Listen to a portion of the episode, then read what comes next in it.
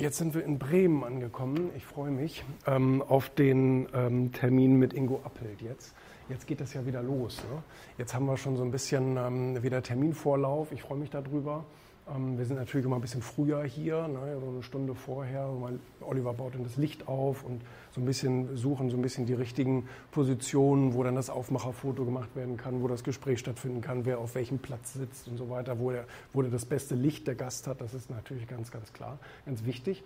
Und ähm, und man sieht auch schon mal so ein bisschen so, wenn irgendwo im Raum was nicht stimmt, weißt du, da ist irgendwo vielleicht noch was dreckig oder da steht eine Blume falsch oder irgend sowas. Da räumt man dann auch gerne noch mal ein bisschen um.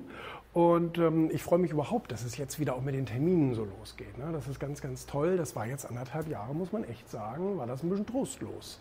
Ne, da hieß es eher, nee, Termine gerade nicht so und da, da, da, wenn alles vorbei ist. Und man dachte ja immer, das ist ja nächsten Monat, übernächsten Monat, nach Ostern, nach Sommer, da, da, da. Hat sich ja immer weitergezogen. Aber gerade das Erfolgmagazin zum Beispiel lebt ja auch davon, von diesen ähm, prominenten Auftritten, von diesen prominenten Persönlichkeiten, die dann so ein bisschen über, über ihre Erfolgsgeheimnisse plaudern. Und da freue ich mich wirklich, dass jetzt die, die Termine schon wieder stehen. Und jetzt bin ich bald wieder in Berlin mit einer sehr, sehr interessanten Persönlichkeit, darf ich auch nicht sagen. Aber ähm, das, das ist schon gut. Und jetzt vor allen Dingen hat man ja auch ein gutes Thema. Corona war eine Krisenzeit. Und wir reden ja gerne über, was machst du in Krisen, wie tief fällst du, wie resilient bist du, wieder aufzustehen und so weiter. Und das sind natürlich jetzt auch so die interessanten Fragen, die dann so mitschwingen. Ne?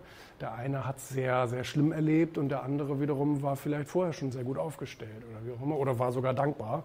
Habe äh, gerade von Happe Kerkeling gehört, dass der äh, recht dankbar war, weil er mehr Zeit zum Schreiben hatte und, und all solche Dinge. Ne? Also von daher ja, geht jetzt wieder los und dann nimmt man auch gerne mal so auf den Samstag die Wochenendarbeit in Kauf. Ne?